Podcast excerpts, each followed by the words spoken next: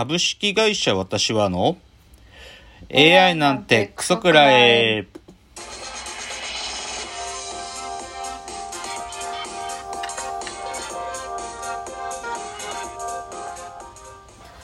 群馬が生んだ怪談時株式会社私は社長の竹之内です。サブカル研修生4代目アシスタントの深谷です。えーこの番組は大喜利 AI を開発する株式会社私は社長の竹之内が AI のことのお構いなしに大好きなサブカルチャーについてサブカルリテラシーの低い社員に丁寧にレクチャー。言い換えれば無理やり話し相手になってもらう番組です。ということで今日220回ですけれども深谷さんがマレーシアからマレーシアですよね。マレーシアに行って、はいマレーシアです。で帰ってきたと。どうでしたか、マレーシアよかったです。よかった？なんかアメリカより良かった感じ。へえ本当？そうなんだ 何が良かったの？なんか、はなんだろう。ペナン島ってところに行ったので、はいはいペナン島ねちょっとこうはいはいはい田舎、はいはいはいはい。とはいはいはい。ちょっとなんていうリゾートっぽい雰囲気うん。うん。混在してる感じうで、ん。その違和感とかが面白へえ、へえ。滞在してるところはリゾートだったの？それともなんていうかそっちのローカル、ローカライズされてるところの近い方だた。ちょリゾートかちょっと離れた、お普え通のえホーあ、ムステイ。そうあ、いいじゃん。あ、いいじゃん。はいへえ、じゃあよかったんだ、マレーシア。はい。よかったです。深谷さんがマレーシアから帰ってきましたね。はい。じゃあですね、まあ、冒頭はまあ今週のラジオのためのちょっといろいろモリモリなんでちょっとパッパっていうかたくさんなんか紹介したいなという話題ですけどねあのはい前から僕はずっとなんか言っててこれが始まるんですと言っててあの先週深谷さんがいない時もちょっと言ってたんだけどあのヨーロッパ企画の映画「えーリバー流れないでよ」がですね先週の金曜日から公開されましていや、評価高い。嬉しい。嬉しい。あの、初初週の、その週の映画満足度ランキング1位とかね。あうん、で、評判だから公開関数もすっげえ、7月の中旬ぐらいからめっちゃ増えるとかね。あ。うんうん、いや、本当にこれね、嬉しい。なんていうのかな。まず、映画最高。素晴らしい。すごいよ。すごい。うんで正直言えばねあのーそんな大きい予算がなかったしあと撮影する場所が京都の貴船なんだけどそのはい撮ろうとした時に大雪でね10年に一度の大雪で取りきんなかったのよ実はその元々のスケジュールでは。で、はいお金使っちゃったから、しょうがないから、クラウドファンディングまでして取り切ったのね。雪が降ってない季節も合わせて。だから雪が、雪が積もってるシーンと、積もってないシーンとかがね、あまあ、混ざっちゃってるんだけど、でもその辺もね、うまいことね、やってんの。うまいこと設定でうまくやって、ひたすらこう2分間が繰り返すっていう物語なんだけどさ、これもう本当に、イザッツヨーロッパ企画。本当にね、なんていうのかな。やっぱ演劇やってるからかな。あの、上田誠さん？脚本の上田誠さんがなんかのインタビューで答えてたけどね、こう、縦移動をすごくよく使うんだよね。縦移動。こう、演劇ってさ、普通まあ、こう舞台だから横移動じゃん。けど、ヨーロッパ企画ってこうセット作り込んだ時こう縦の移動も意外にやるんだよね。で今回の映画も本当に縦移動貴船っていうところの本当にその食事の料亭の旅館のその縦の構造っていうのをねうまく使ってね最高でした。だから、まあ、映画ってさ、まあ、よく時間芸術って言われるしその要は監督によってそのシーンの配置ってことによって起こるそういう時間芸術だけど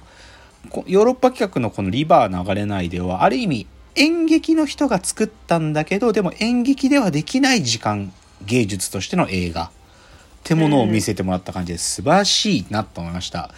あの今年中に行く場所リストで木舟入りましたよ私。木舟行きます。もうそんぐらいもう最高ね。本当に最高だったっていうのがあの映画「リバー流れないで」あんま言っちゃうとね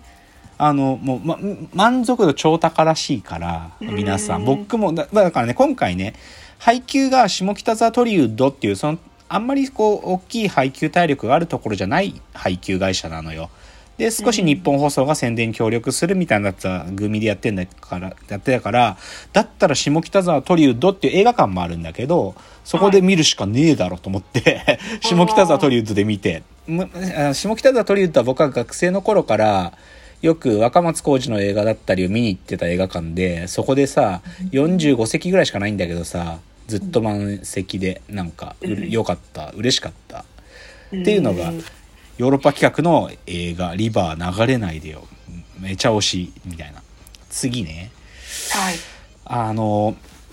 A マッソという、まあ、お笑いコンビの加納さん、加納愛子さんの、はい。加納愛子さん文章超上手なのね。で、エッセイす、エッ小説も書けるんだけど、エッセイすごくいいのね、加納さんのエッセイって。で、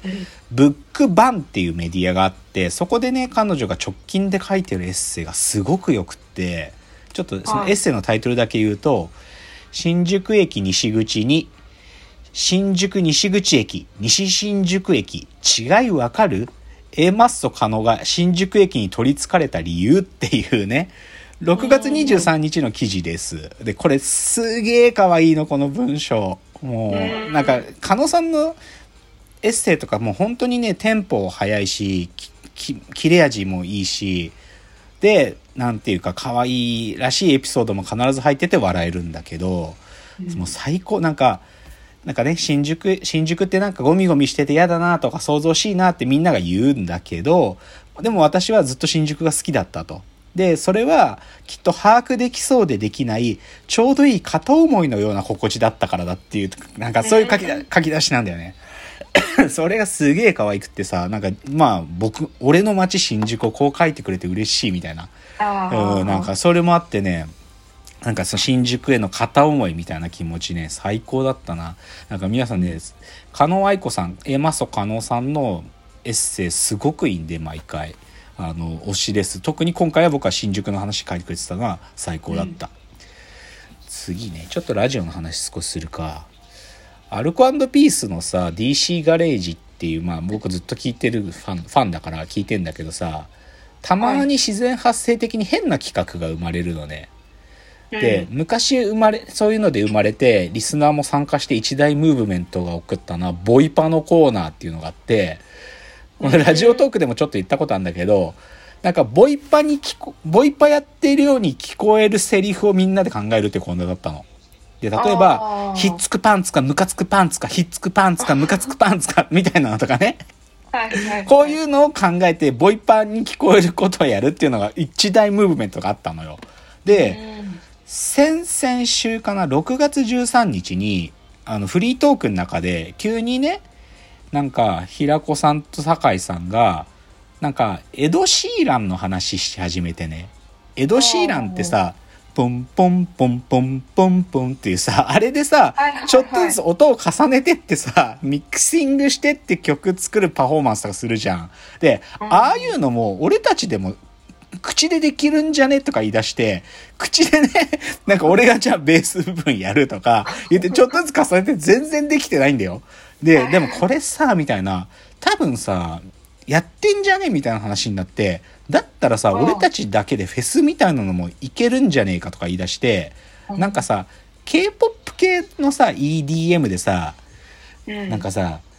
ドゥクドゥクドゥクドゥクドゥクドゥクドゥクドゥクドゥクドゥクドゥクドゥクドゥクドゥクドゥクドゥクダンダンダンダンダンダンダンダンダン What the world わダンダンダンみたいなのあんじゃん。こういうのってよくあんじゃん。なんかさ、このドゥクドゥクドゥクドゥクドゥクドゥクドゥクドゥクドゥンって一瞬止まって、DJ がなんか What the up バーンみたいなこと言うじゃない？それからダーンってなった時の、この、怒鳴りね、怒鳴り。D- DJ の怒鳴りを、口 DJ って言い始めて、めっちゃ盛り上がったの、その時のトークが。で、これはすごいって言い出して、で、酒井の口 DJ が半端ないから、酒井に挑める挑戦者がいたら送ってこいやみたいなノリが始まって、うんで、す6月20日の次の週と、あの、一昨日の6月27の放送の時に、リスナーに電話で繋いでリスナーに口 DJ やらせたのね。なんだけど、あんま面白くならなかったの。なんか、で、な、なんで、なんか、なんかね、その口 DJ っていうのがシャープトークで話された時、いや、これはすごい神回だ。ボイパのコーナーの再来だって、みみんな思ったの、リスナーも。はいはい YouTube のコメ欄とかも、来た、これボイパのコーナーの再来だっつって、うんみんな湧いてたんだけど、翌週、リスナーに繋いで電話やってみたら、なんかあんま面白くならなくって。それで昨日、あ、一昨日もやってなんだけど、なんか結局、酒井のが一番面白いなって話になって終わったのよ。で、そう考えると、なんで僕あのボーイパのコーナーあんな面白いと思ってたのかなっていうことすらもわかんなくなってきてさ、なんかさ、不思議だね。なんか人ってなんかマジ不思議だなっても、なんかあの時なんであんな興奮したんだろうとか思うのって、なんか冷静になっちゃうとすぐなんか全然わかんなくなるね。なんか。だからせっかくヒット企画、口、口 DJ が生まれたと思ったのにさ、なんか全然面白くねえのよ。これリスナーみんな思ってると思うよ。あれ？こんなに面白くなかった？みたいな。うん。っていうのはね、ちょっとあったね。あとはそうだな、少しスポーツ話題言えば、サッカーの日本代表強いね、今。強い。強くなってるかもしれない。代表戦あ、あの2試合やったけど、なんつうのかな。強いよ。選手もいいしね、あのー、ゲーゲンプレスっていうシステムが生まれたのが2010年、10 2010年代前半の頃に、ドルトムントっていうドイツのチームのクロップ監督っていうのが、こう、敵にボール取られた瞬間こそがチャンスで、一気に取り返して攻めるっていうのをやったゲーゲンプレスっていうのが生まれた時なんだけど、そのサッカーに似てたね。なんか今やってるサッカー。だから、ちょっと時代遅れなんじゃって説もあるけど、でも強い、ハマってたと思う。だから、サッカー日本代表強いんじゃんっていうのをちょっと思ったし、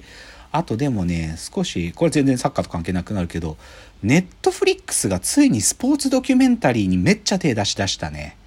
なんか、まあ、今までも NBA のマイケル・ジョーダンのとかあったけど、今、はい、それこそこの前のツール・ド・フランスのもあったし、あと今テニスのも始まっててね、めっちゃ面白いのよ。だから、スポーツドキュメンタリーまでネットフリックスに撮られたらもう、できないよ、何も。マジでなくなっちゃう。残された島、本当になくなっちゃうんじゃん、みたいな感じね。うん。じゃあちょっと、今日オープニングもりもりなんで次のチャプターも続けますね。次です。